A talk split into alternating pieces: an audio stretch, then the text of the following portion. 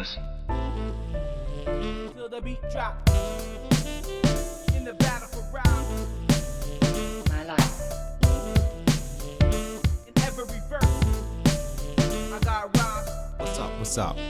It's your boy AT and your boy AE coming to you live and direct with another episode of Bars, Rhymes, and Life, where we break down the bars, relate to the rhymes, so we can shed light on our lives.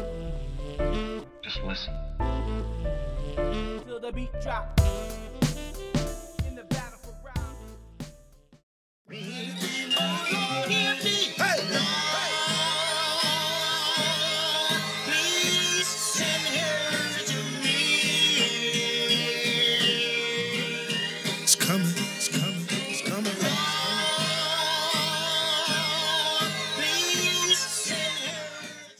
Welcome to another episode of Bars, Rhymes, and Life. Alan, how you feeling today, my brother? Feeling good, feeling good. The track today, picked by Alan, Jay Electronica, Jay Elec, Exhibit C. I don't know if Alan's trying to take me to trial or something. Like he's he, he he's presenting Exhibit C against me or something. I don't know. But Alan, what's the rationale for this pick this week?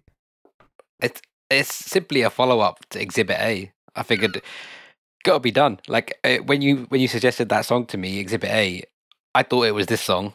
Got confused, and then when I mentioned it to you, you said you didn't know this one as well. So I was like, "Wow, it's got to come to the pod now, isn't it? It's, it's, it's been mentioned.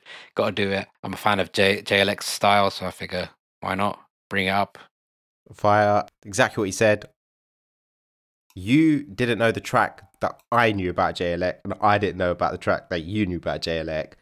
This track is sick. The production by Just Blaze is fire. There's a there's a massive sort of hype and energy to this track. Very very different to Exhibit A in some respects. Like I think Exhibit A is a lot more condensed, but very uh, sophisticated in his bars, very intricate with his bars. I'm not saying there's not intricacy in these bars either, but it's just more of a more of an elaborate production on this track. So yeah, I just loved it. Listened to it about six, seven times today. Just bars in it. Can't wait to get started. Who's up first? You're up. Ladies and gentlemen, this time around, the revolution will not be televised. Ladies and gentlemen, this time around, the revolution will not be televised. So before Bars, Rhymes, and Life started, I had started a playlist that I won't name just in case someone tries to hack my phone and jack all the fire tracks that I have on this particular playlist. Yeah, I am that dude. I'm protective over tracks. I don't know about you, Alan. I, you know, I never forget. Yeah, me and Alan were in Wales, this place called Rada Crew. Yeah, and Alan showed me the original to Summertime. Because remember, do you remember? You what was the original to Summertime? Who Kool and the Gang, summer madness. yeah.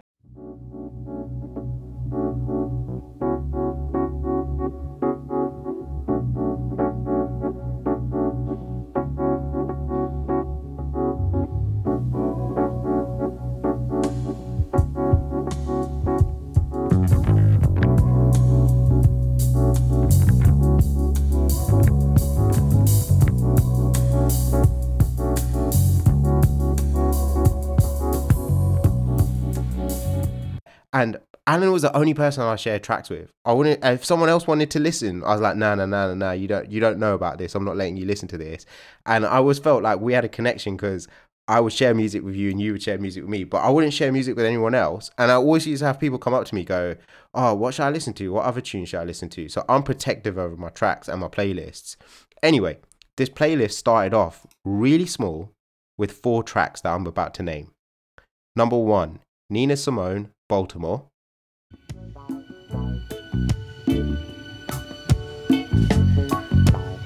Eat up little seagull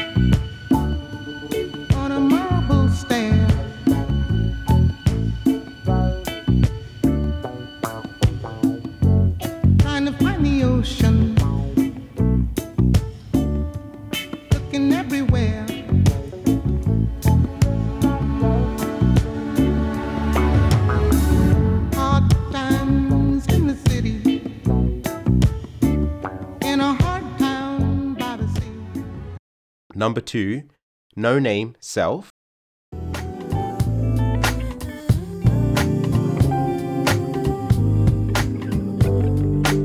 Maybe this is an album you listen to in your car when you're driving home late at night, really questioning every guy. Number three, Stevie Wonder, Lately.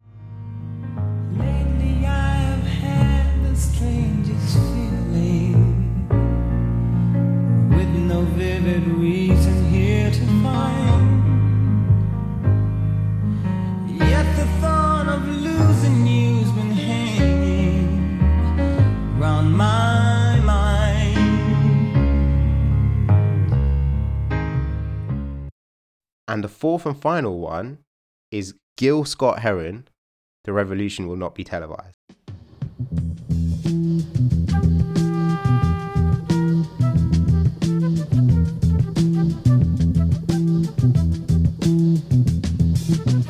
You will not be able to stay home, brother.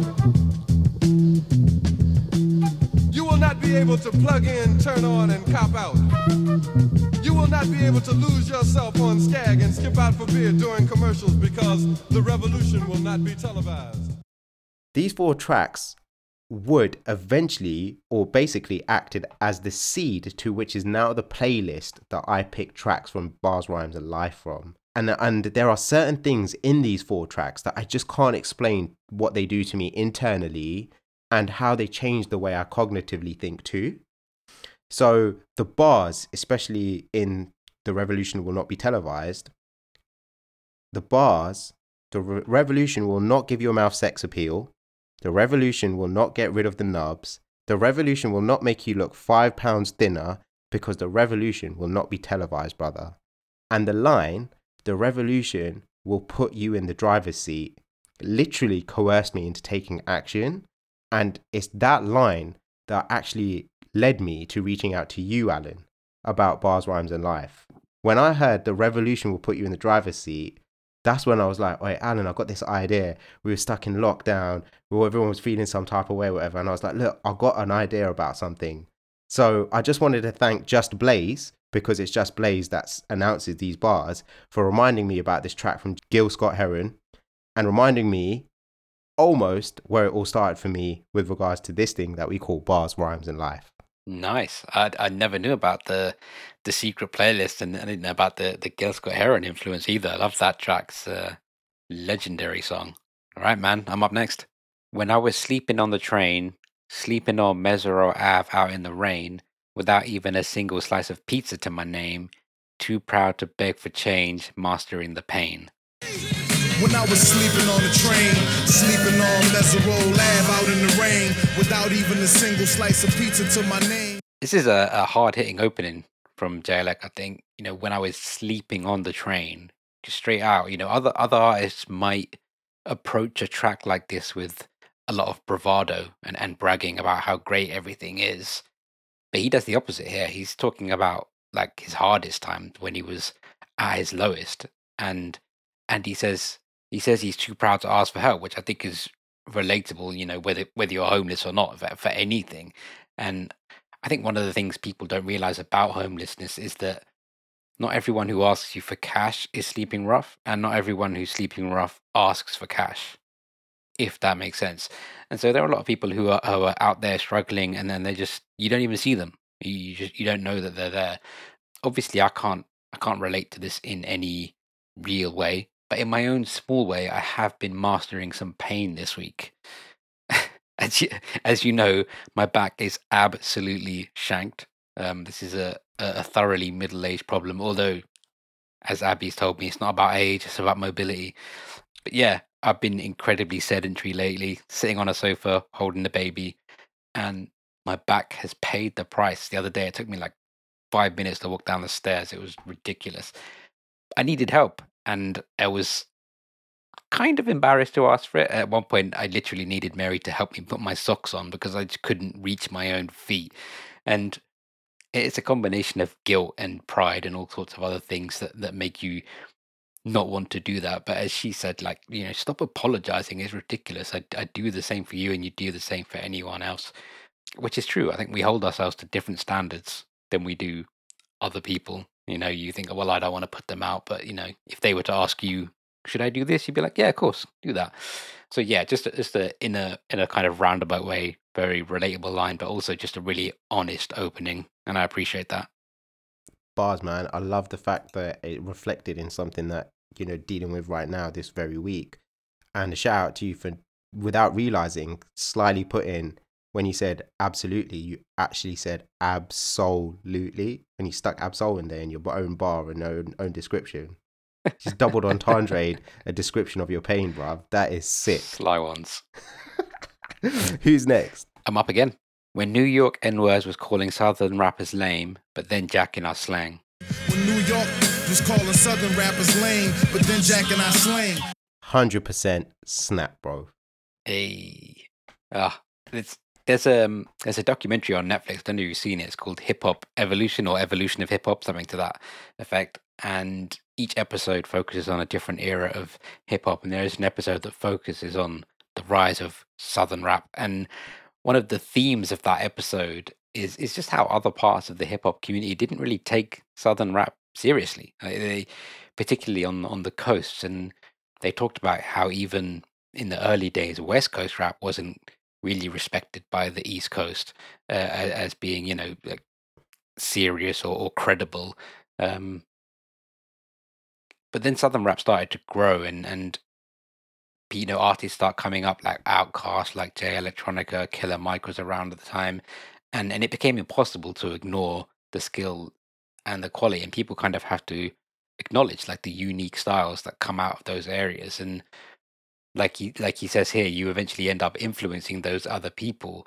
Um, I know. I remember when we were at school, people always talking about oh, West Coast, East Coast, West Coast, and, at the time, I was listening to a lot of Ludacris and a lot of Three Six Mafia and like Outkast, and I was like, actually, there's a lot of quality Southern artists that we're not even thinking about. Like the, the argument is kind of redundant in that respect. Like you think about like, the Midwest, like Chicago, with the likes of Lupe and Common and Kanye. Like it's just it is it is you miss so much if you're only looking at the coast. So yeah, I just really like that line. Made me think of of that like geographic nonsense.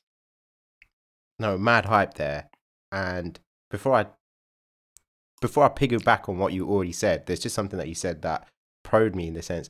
There's a beauty with us because when we were listening to Luda, and we've uh, we've mentioned that back in the day, like you know Southern Hospitality when that came out. I actually think if we were in America and we were from the West Coast, we'd probably deny ourselves from listening to that music. But because we were in the UK, we had like I was never thinking this is West Coast or South Coast or whatever. We were just like, this is American rap, this is American artists, and so we actually listened to a massive blend and a broad scale of things with any sort of biases because America was such a foreign land to us back then when we were like 12 or 13. So I think that's mad sick. And look, I, I kind of going to reiterate or repeat some of what you said, which is I had a few things on these two bars, which I never forget watching the video. And it might be from the same documentary that you're mentioning when Outkast got booed for getting the award for Best New Rap Group. When they said Outkast, they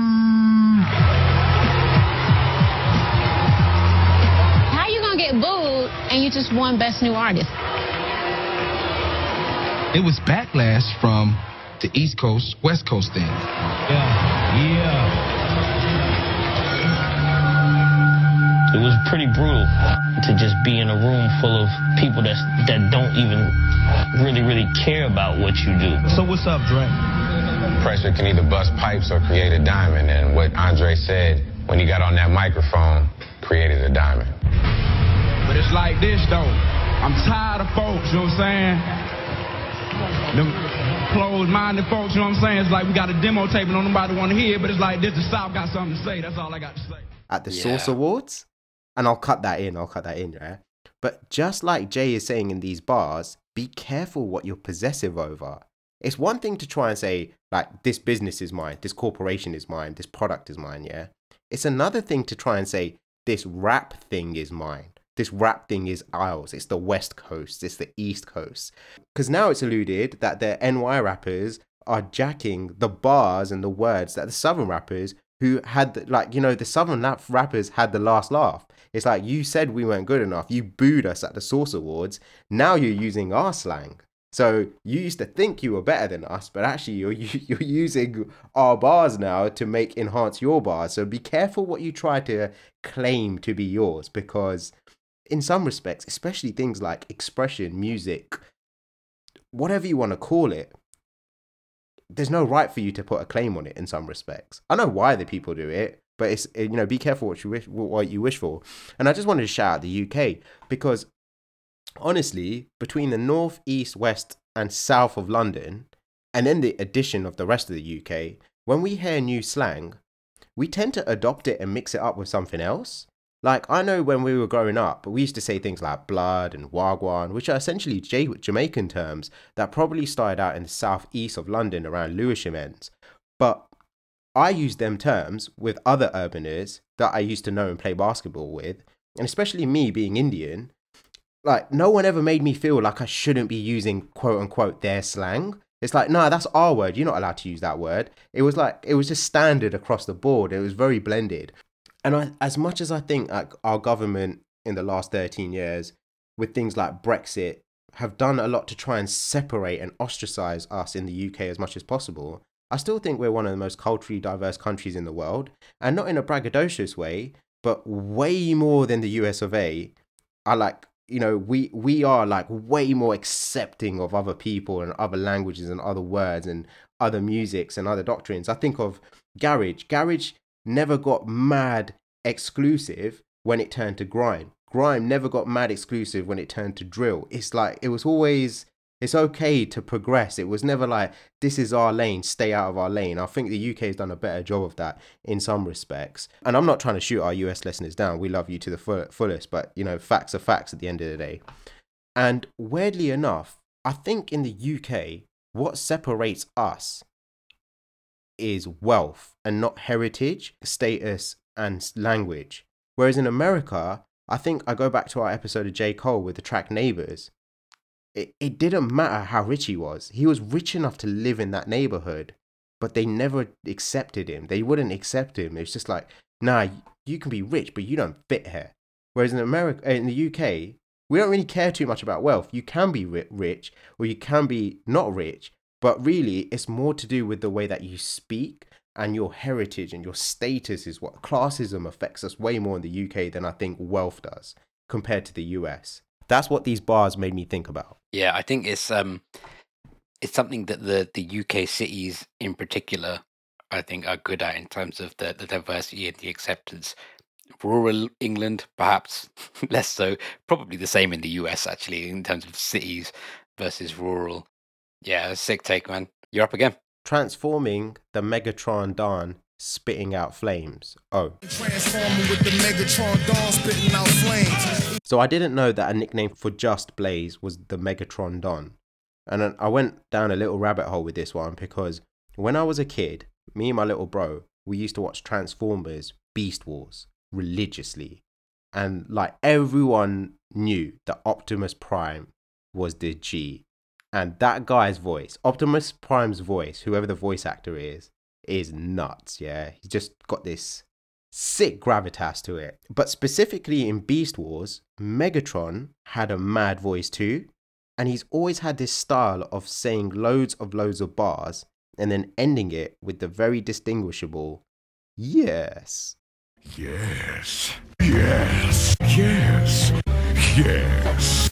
Yes. Yes. Yes. Yes. Yes. So the voice actor happened to be a person by the name of David Kaye, who played the role for like five seasons on Beast Wars. Then he goes to play the role of Optimus Prime in the animated series, and most recently voiced one of the Celestials in the big budget Marvel film The Eternals. You have chosen to sacrifice a celestial for the people of this planet. I will spare them, but your memories will show if they are worthy to live.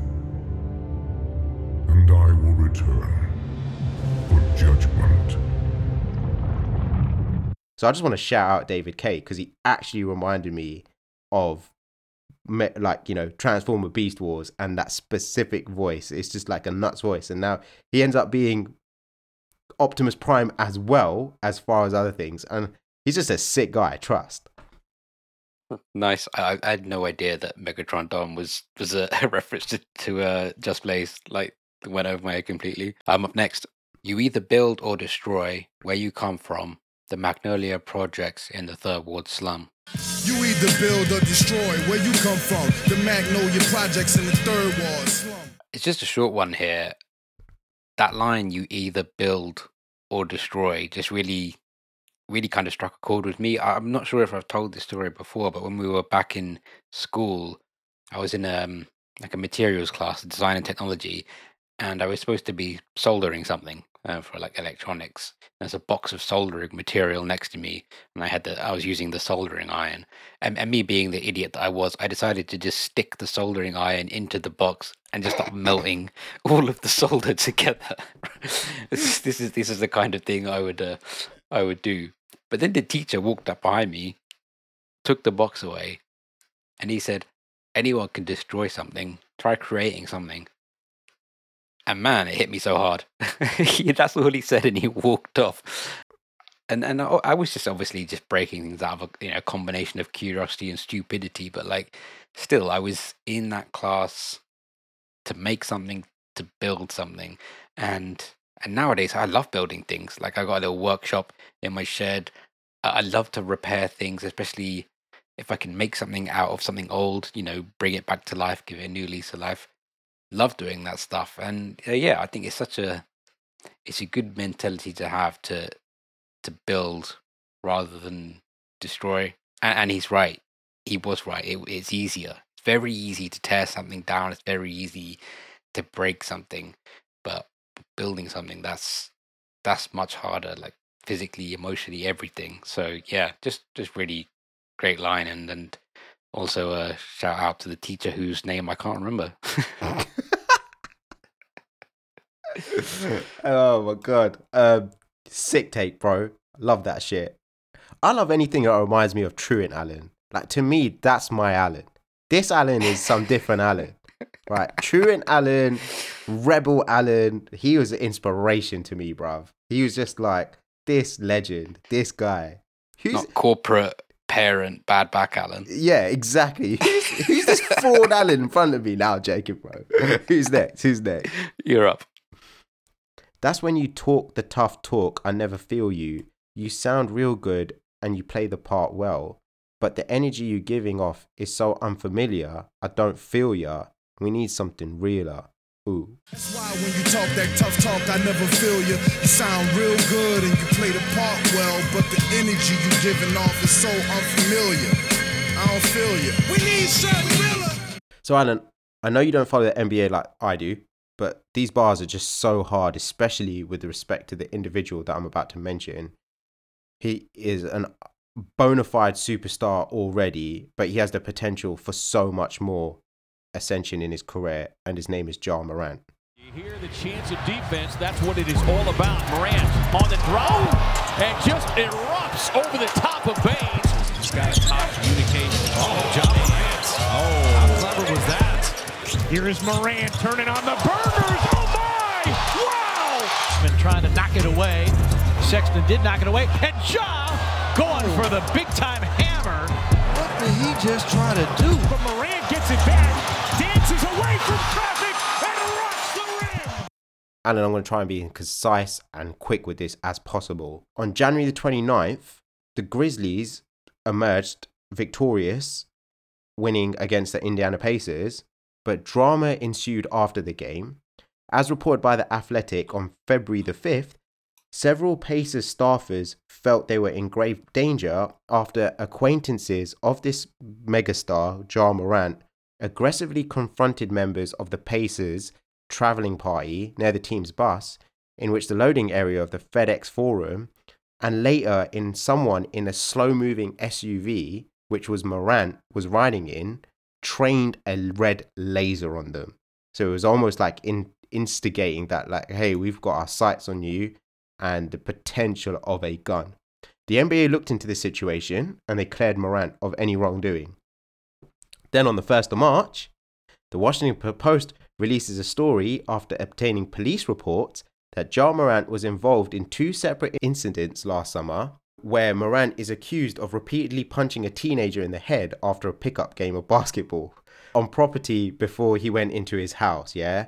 Then he apparently grabbed a gun, put it in his waistband, and he flashed it at the teen. His uh, Ja Morant's agent disputed this, said like this ain't true. It's not true. Yeah, doesn't matter. And then another event happens where Memphis lose, the Grizzlies lose in a game against the Nuggets, and Ja Morant proceeds to hit up a club with his friends, and he goes on his IG live, and he, he's basically in a club dancing with his crew with all bare these chicks around him and stuff, and he's waving a gun in the video, right? He's waving a gun in the video. Now, there's specific laws in the NBA that says, hey, if you're in an NBA sort of property or event, you're not allowed to use, you're not allowed to display a gun, you're not allowed to have a firearm on you at any point, yeah? And if you fuck up on that, you can get fined a million quid or you can get like a suspension for any reason and an indefinite amount of time. Guess how much this guy stands to make in the next five years, Alan? How much? 231 million. And I'm like, Ja, you're never going to hear this, but don't listen to me or Alan or anyone else, but listen to Jay Elect. You sound real good and you play the part well, but the energy you're giving off is so unfamiliar. We don't feel ya. We need something realer. Just be the real version of you, a goddamn incredible basketball player. Just ball out and be that authentic, definitive version of yourself and stop trying to pretend to be a gangster when you're not a gangster. Like there's memes out there, Alan. You know Eminem in Eight Mile. You know, Mm. uh, you know he goes that he's going at Anthony Mackie and he cusses him about the high school he went to because You went to Cranbrook. That's a private school. they're putting Ja Morant's high schools in there because this guy's not got no gangster life behind him. He's just been a normal kid with like a normal upbringing and stuff, and now he's getting on this this this this hype train of pretending to be gangster and OG. And I'm saying, forget us, forget anyone else, but listen to J Elect because the truth is the truth, man. Be the true version of yourself, and you're gonna be fire, bro. Stop trying to pretend to be something that you're not. Facts. Good advice, man. You're up again. My Uzi weigh a ton. Check the barometer. I'm hotter than the motherfucking sun. Check the thermometer. My Uzi still weigh a ton. Check the barometer. I'm hotter than the motherfucking sun. Check the thermometer. So, Alan, I usually have the line to say where I say visually a bar is visually specific and yet sonically abstract. But these lines are visually specific and scientifically correct. Just straight bars. Like he's using weight and pressure to check the barometer and saying that he's hotter than the sun. Check the thermometer. Just fire, man. Love that shit. Love it. Nice. And also, uh, reference to the Public Enemy track, My Uzi Weighs a Ton.